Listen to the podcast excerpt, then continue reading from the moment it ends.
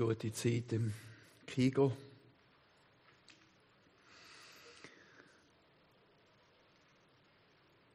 Es ist ihm gut gegangen.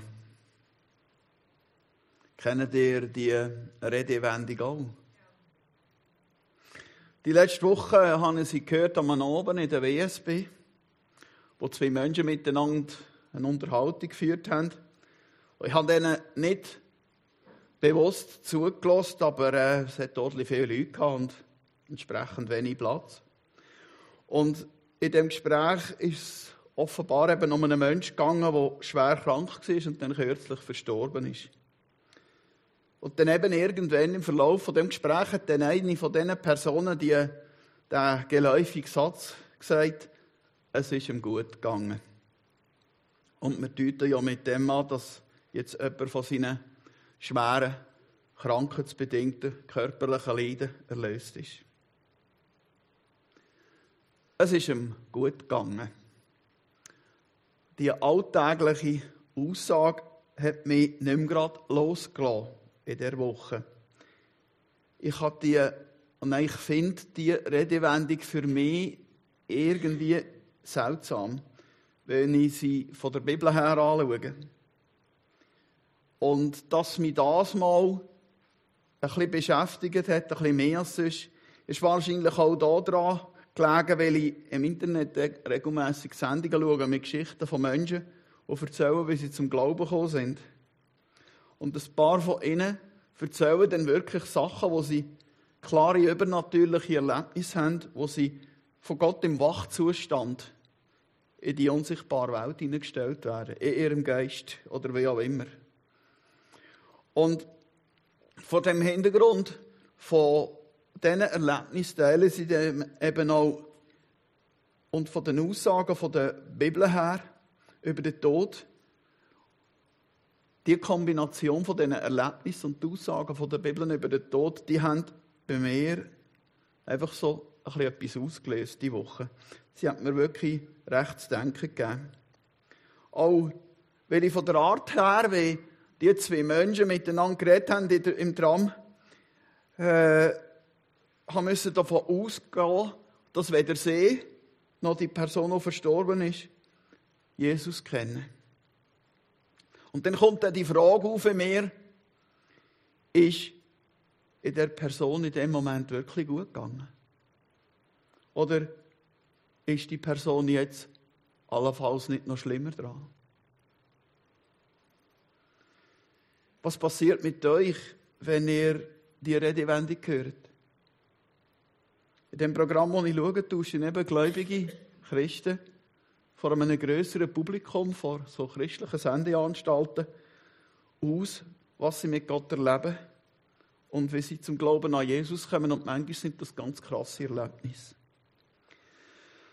Und als ich an dem, ich glaube, Mittwoch zu Abend war es, dann heimgekommen bin ich wie üblich mit dem Hund auf die Runde. Und dann habe ich daran gedacht, wieder, was ich gerade erlebt habe im Zug. Und bin ich an Teile von dem Bibelvers erinnert worden aus dem Hesekiel 33. Jetzt muss ich da noch das, das coole Instrument geben, wo man die Technik in die Hand gedrückt hat. Ähm, und ich bin an den Vers erinnert worden, wo eben im Hesekiel 33 steht oder auf dem Blatt haben. Doch ich, Gott, der Herr, schwöre, so wahr ich lebe. Mir macht es keine Freude, Freude, wenn ein Gottloser sterben muss. Nein, ich freue mich, wenn er von seinen falschen Wegen umkehrt und am Leben bleibt. Kehrt um, verlasst die alten Wege. Warum wollt ihr sterben, ihr Israeliten?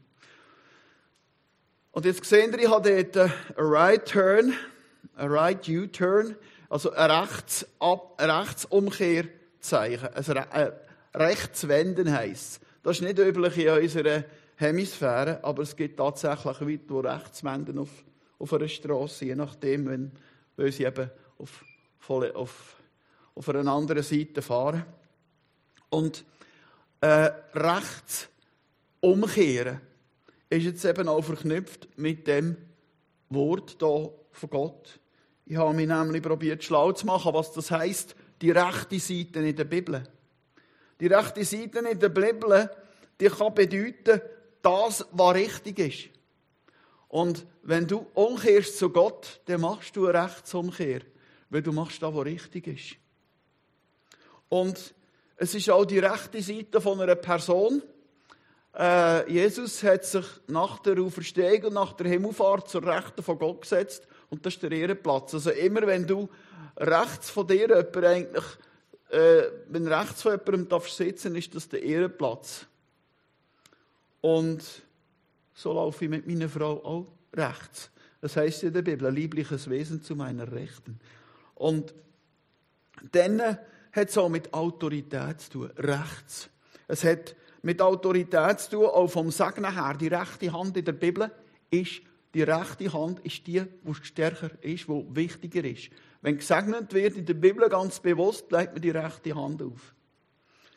Und eben rechts, rechts, right, da wo richtig ist, oder vom Englischen her. Also ist sehr viel in dem Innen enthalten. Darum habe ich bewusst so einen Right Turn gemacht, da, weil man eben das macht, was Gott richtig findet, wenn man zu ihm umkehrt. Und ich lese es nochmal. Gott sagt jetzt eben da, doch ich, Gott der Herr, schwöre, so wahr ich lebe, mir macht es keine Freude, wenn ein Gottloser sterben muss. Ein Gottloser, um das kurz zu erklären, ist auch in dieser Zeit vom Alten Testament ein Mensch, der sich in seinem Verhalten und in seinem Denken nicht nach dem einen wahren Gott ausrichtet. Nein, sagt Gott. Ich freue mich, wenn er von seinem falschen Wegen umkehrt und am Leben bleibt. Kehrt um, verlasst die alten Wege. Warum wollt ihr sterben, ihr Israeliten? Aber ich bin von dem Verständnis her mal gottlos gewesen. Ich habe zwar gewusst, dass das Leben, was das Leben ausmacht, wo Gott gefällt, aber ich habe es abgelehnt, mich dem Gott völlig anzuvertrauen. Ich habe es abgelehnt, mit seiner Hilfe so zu handeln in meinem Leben, wie er in der Bibel sagt. Es ist wichtig, dass wir die Aussage von denen in der Zeit vom Hesekiel, dass wir die auch aus dem damaligen, mit dem damaligen Umfeld vor Augen können lesen Jetzt hier in dem Moment geht es darum, dass Gott eigentlich Israel, Juda, das Volk Juda und Jerusalem warnet davor, dass der Find kommt. Dass, dass etwas passiert, dass ein Gericht kommt. Und er will, dass die Menschen umkehren zu ihm, weil immer in der Geschichte von Israel Umkehr zu Gott hat auch Gerichtshandlungen abgewendet. Er will, dass sie leben, er will nicht, dass sie in einem Gemetzel in einer Schlacht umkommen. Das ist auf einmal in diese Zeit hineingeredet. Aber weil Gott ja so komplex alles umfasst, weil der Grundsatz vom Umkehren so klar zum Charakter von Gott gehört und in ihm verwurzelt ist, gilt eben der Satz eigentlich im übertragenen Sinn auch für Gottes ewige Gericht. Gott ist nicht glücklich, wenn wir Menschen uns für die Hölle entscheiden. Gott wirft niemand in die Hölle. Ein Mensch entscheidet sich selber für die Hölle. Das sei einmal gesagt. Sein Wunsch für uns, alle Menschen, ist, dass sie umkehren und sich ihm zuwenden und in heutigen Worten eben Jesus annehmen, gerettet werden und aus dem muss auch leben. Also schon nur diese Botschaft hier in dem Vers von Gott ist eigentlich ein Hinweis dafür, dass wir nicht können davon ausgehen dass am Ende von unserem Leben, egal wie wir gelebt und was wir geglaubt haben, einfach alles gut ist. Und so unpopulär, wie das heute ist, von der Hölle zu reden, und so rückständig, dass das von unserer Gesellschaft, auch, von unserer Gesellschaft her auch mag erscheinen. Ich stehe dazu mit, mit beiden Beinen auf dem Boden dass die Hölle genauso ein realer Ort ist wie der Himmel. Und wenn Jesus in den Evangelien elfmal vor der Hölle warnt, seine Zeitgenossen und auch seine Nachfolger, ist das Grund für mich, ist das Grund genug für mich, vor Gott und den Menschen bekennen, zu bekennen, dass ich jedes Wort ernst nehme, was Gott sagt in der Bibel über das.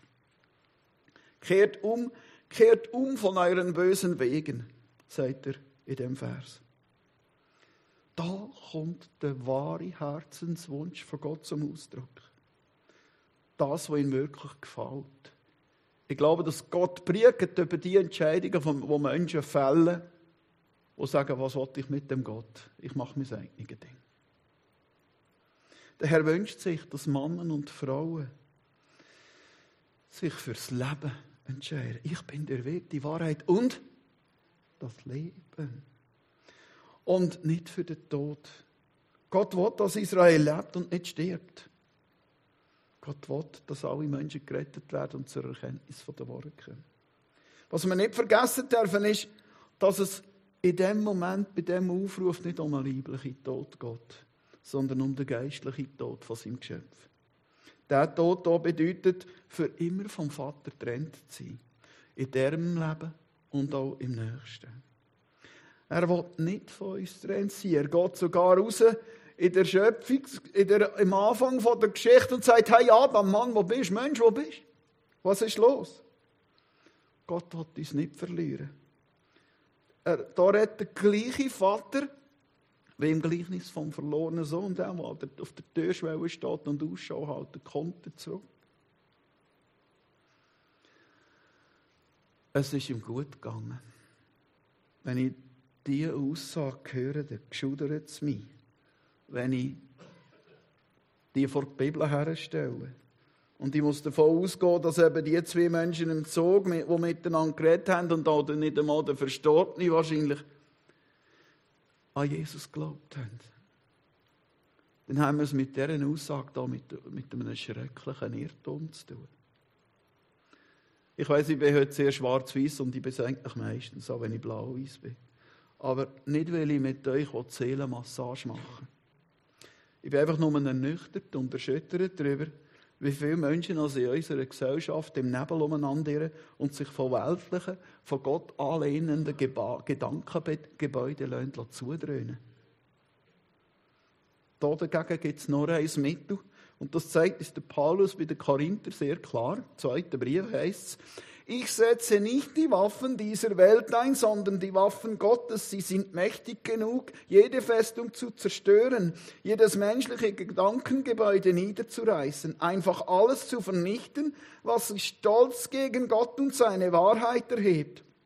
Alles menschliche Denken nehmen wir gefangen und unterstellen es Christus, dem es gehorchen muss. Wenn ich rausgehe am Morgen, ob ich arbeite auf Bern oder ob ich mit dem Hund gehe, das ist das Erste, etwas vom Ersten, was ich mache, was ich bete. Ich stelle im Namen Jesus jeden Gedanken unter den Gehorsam Christus und befehle jeder Stimme zu schweigen, die nicht von Gott ist, im Namen Jesus. Punkt. Draufstehen, vertrampen. Und von der Hölle gehört für mich dazu. Dass Menschen durch den Geist von Gott wach werden. Ich bin vor vielen Jahren mal in einer Küstenstadt Ecuador in einem Parkli gehöckelt. An einem Nachmittag im Schatten. Und einfach hier runterfahren und meine Seele bambeln. Und in dem Stadtpark hat auch ein Strassenprediger seinen Dienst in dem Moment. Und die Leute, die sind vorbeigelaufen. Hat er keinen gekümmert, dass der dort steht und redet? Hat er keinen gekümmert, was er redet? Und da hast du es ja noch machen Heute wirst du wegen Hassrede angeklagt, wenn du es machst. Nicht in Ecuador, aber in so weiterentwickelten westlichen Ländern hier bei uns in Europa. Und wenn ich ehrlich bin, habe ich damals auch gedacht, oh Scheibe, jetzt bin ich, jetzt wollte ich mich mal entspannen. Ich bin ja auch einer von diesen Predigern und jetzt redet natürlich ganz, ganz klar noch 10 Meter einen nebendran, hörst du noch eine Predigt. Ich bin ganz ehrlich, ich einfach irgendwann mal den Kopf durchlüften. Und der hat geredet und geredet. Und die Leute sind vorbeigelaufen. Und irgendwann hat er nicht sehr laut, aber doch so, dass ich es verstanden habe, gesagt, er hat seine Bibel zugeklappt und gesagt, ach, fahre doch zur Hölle. Bei mir, mein Möseli, wenn ich will, Empörung pur zuerst. Ich habe gesagt, hey, das kannst du nicht machen zu meiner Frau. Hey, geht's noch? Es wäre auch heute nicht meine Art. Aber vielleicht, hey, ich habe ja nicht gewusst, was der alles erlebt hat in seiner Karriere. Vielleicht hat er das einfach aus purer Verzweiflung gesagt. Ich habe nicht gewusst und weiß heute noch nicht, wie manchmal dass der schon in diesem Park predigt hat oder dort in dieser Stadt. Ich, ich weiß bis heute nicht, was der mit den Menschen dort alles erlebt hat. Und ich weiß auch nicht, ob er vielleicht teilweise eben auch Frucht gesehen hat, oder da, wo er gesagt hat. Menschen, die auf ihn zugekommen sind, das Gespräch gesucht haben. So etwas suchst du ja du nicht aus, an einem Brutheitstag zwei Agil in einer Stadt, in einem Park zu stehen und zu predigen. Das, das wirkt Gott in dir. Da zieht es die raus in die Parks, in die Strassen. Das hat mit dem zu tun, was die Gott dazu berufen hat. Das Evangelium zu verkünden an den Hecken und an den Zäunen, wie es Jesus sagt. Die Leute einzuladen. Heute, 20 Jahre später, mit dem Hesekiel-Wort vor Augen und dem Erlebnis kürzlich im Tram, kann ich ein besser nachvollziehen, was ihn wahrscheinlich dazu gebracht hat, das zu sagen.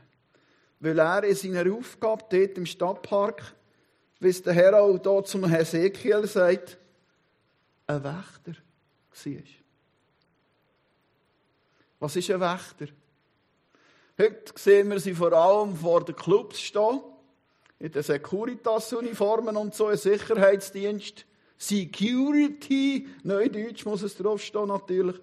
Und mein Sohn macht das auch, der Jüngste, der steht da etwa mal dort und da ist ein Kasten, also wenn da die Jungen, die Jungen, die Jungs, die irgendwie ein bisschen Trouble machen, kommen, dann steht der Herr und sagt, was war's? genau. Der stemmt 200 Kilo im Gym, also der ist ein rechter Kasten. Und manchmal stehen Security-Wächter auch dort, wenn es ein wichtiger Anlass ist. Was bedeutet es in der Bibel, wenn sie von Wächter redet? Wächter in der biblischen Zeit ist eine Bezeichnung für einen bestimmten Dienst, für ein bestimmtes Amt, für einen Beruf. Es hat Stadtwächter gegeben auf der Stadtmauer, die sind da gestanden, Tag und Nacht, und haben Ausschau gehalten nach der Wolke am Horizont, ob der fängt, her zu galoppieren kommt, und dann haben sie das Horn geblasen und die Leute gewarnt, dass sie können die Schwerter und das Zeug machen und die abwehren. Es hat aber auch Feldwächter gegeben, die gewacht haben über den wenn sie reif war, dass niemand reinbricht und das Zeug wegschnippelt in der Nacht. Und dann hat es auch Torwächter und Türhüter gegeben, die die Eingänge am Königsbealast und am Tempel bewacht haben. Und bei den Sporttempeln heute haben wir vor allem Torhüter. Und der Hesekiel, der kommt jetzt von Gott den Auftrag über, als Wächter an Israel zu dienen. Und dann heisst das habe ich jetzt nicht äh, ausgedruckt, aber äh, das, das können ihr alles nachlesen in der Predigtnotizen Hesekiel 33 im, im Allgemeinen. Dich, Mensch, habe ich zum Wächter für das Volk Israel bestimmt. Du sollst mir gut zuhören, wenn ich dir eine Botschaft gebe und die Israeliten, um die Israeliten in meinem Auftrag warnen. Wenn ich einem gottlosen Menschen den Tod androhe, dann sollst du ihn ermahnen und zur Umkehr bewegen. Tust du dies nicht, so wird er sterben, wie er es für seine Sünde verdient hat. Dich aber werde ich für seinen Tod zur Rechenschaft ziehen. Wenn er jedoch trotz deiner Warnung nicht von seinen falschen Wegen, wenn er sich trotz, jedoch trotz deiner Warnung nicht von seinen falschen Wegen abbringen lässt, dann ist er selbst schuld an seinem Tod. Du aber hast dein Leben gerettet. Das ist eine ernste Sache. Und rückblickend auf den Strassenprediger dort in Ecuador hat das viel auch mit seinem Auftrag wirklich zu tun. Nicht nur das, der Auftrag gilt grundsätzlich für uns Gläubige. Vielleicht schickt er nicht jeder von uns in einen, in einen Stadtpark an einem brutheißen Nachmittag in den Tropen, aber auch wir sind Wächter. Gläubige Christen sind Wächter. Gott hat uns beauftragt, die Menschen zu warnen. Was sie daraus machen, ist ihre Sache. Er hat uns nicht beauftragt, sie unter Druck zu setzen und ein Höllenfeuer zu predigen und sie zwingen, dass sie Jesus annehmen, mit allen brutalen Methoden. Aber er hat uns beauftragt, die Wahrheit zu bezeugen und was unsere Mitmenschen mit unserem Leben, mit dem Zeugnis, wo wir ihnen sind, nachher anfangen persönlich, ist nicht mehr unsere Sache. Für uns ist es klar aber auch, dass wir nichts können tun selber, als mit ihnen eben teilen, was wir mit Jesus erleben. Wenn wir den Menschen erzählen, was Jesus in unserem Leben tut und da hat, sind einige je nachdem sofort parat und sagen, oh hey, ja, ich will den Gott auch annehmen. Ich, ich, will, auch, ich will auch Christ werden. Anderen ist das, da geht ihnen einfach da da raus, wie man sagt. Und das ist eben auch so, weil das ist im Heiligen Geist sein Business. Der Heilige Geist ist der, der an ihnen handelt und sie davon soll überzeugen, dass sie Jesus brauchen. Der Heilige Geist, Jesus sagt, der Geist wird, wird sie überführen zu der Gerechtigkeit. Er führt sie zu Christus, nicht mehr. Unsere Aufgabe ist, mit ihnen zu teilen und ein paar Regieanweisungen zu geben, wie wir das machen können. Und das war's. Und was sie daraus machen, ist nicht mehr unsere Sache. Und das nicht in einer fatalistischen Haltung oder ist mir doch egal Haltung, sondern sie haben ihren Willen und Gott respektiert ihn. Wächter sein. Ich teile jetzt zum Abschluss etwas, wo mir bis heute nachgeht. Die Verantwortung, jemanden zu warnen, ihn zu fragen, ob er Jesus schon angenommen hat. Ich muss euch gestehen, ich habe das auch schon verpasst. Weil ich meinem Wesen nach nicht unbedingt den Leuten mit der Tür ins Haus gehe und nicht irgendein Power-Evangelist bin. Aber als wir vor bald 20 Jahren von Lateinamerika in die Schweiz zurückgekommen sind, sind wir in einem Bauerndörfli äh, beauftragt worden, die Häuser zu leiten, dort zu gurzeln. Und nadigs nach hast du die Menschen im Dorf kennengelernt. Und einer von denen ist aufs Mal schwer krank geworden. Und in dem Haus, vis-à-vis von ihm, hat sein Bruder gewohnt und der ist etwa zu uns in Gottesdienst gekommen. Er hat aber immer gesagt, aber eigentlich bin ich eh Landeskiller.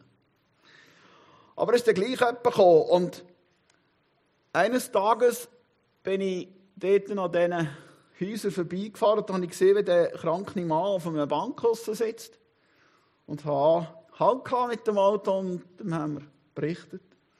Und zuletzt habe ich einfach gebetet für ihn, dass er Kraft hat in dieser Zeit, in dieser Krankheit, gesegnet, aber nicht mehr. Und ich habe einer Frau im Chor erzählt, die ihn gut kennt, dass sie ihn eben getroffen haben und für ihn gebetet haben und gleich darauf ist er gestorben. Und sie hat angenommen, dass sie in dem Gebet, äh, mit dem, äh, wie man sagt, das Übergabegebet gemacht hat, dass er Jesus angenommen hat, aber ich habe gesagt, nein, das hat er, nicht. Und sie war dann sehr enttäuscht und ich habe mich extrem schlecht gefühlt. Und ich habe dann die Sache zu Jesus gebracht, sie hat mich wirklich, sie hat mich wirklich also schon gerade ein bisschen gestraußt. Und wenn ich diesen Text lese, da, wo ich diesen Text gelesen habe, habe ich mich daran erinnert und es tut mir heute sehr leid. Aber für die Schwester im Chor wäre jetzt das Zusammentreffen mit dem so die letzte Möglichkeit gewesen, zu Jesus zu führen und ich habe es nicht gemacht. Und im Gegensatz dazu habe ich dann mit meinem Vater in 30 Jahren etwa drei Anläufe genommen und gefragt, hey, wie hast du mit dem Glauben? Aber auch in einem 1 zu 1 Gespräch nicht wirklich eine konkrete Reaktion bekommt weiß bis heute nicht, was mit ihm los ist, wo er ist. Und ich sage es jetzt einfach so, ich bin so ehrlich mit euch, ihr könnt denken, was ihr wollt, das ist mir egal. Aber äh, vielleicht habt ihr ähnliche Situationen. Es gibt so Situationen, wo man denkt, hätte ich doch. Und das ist in meinem Leben eine, hätte ich doch.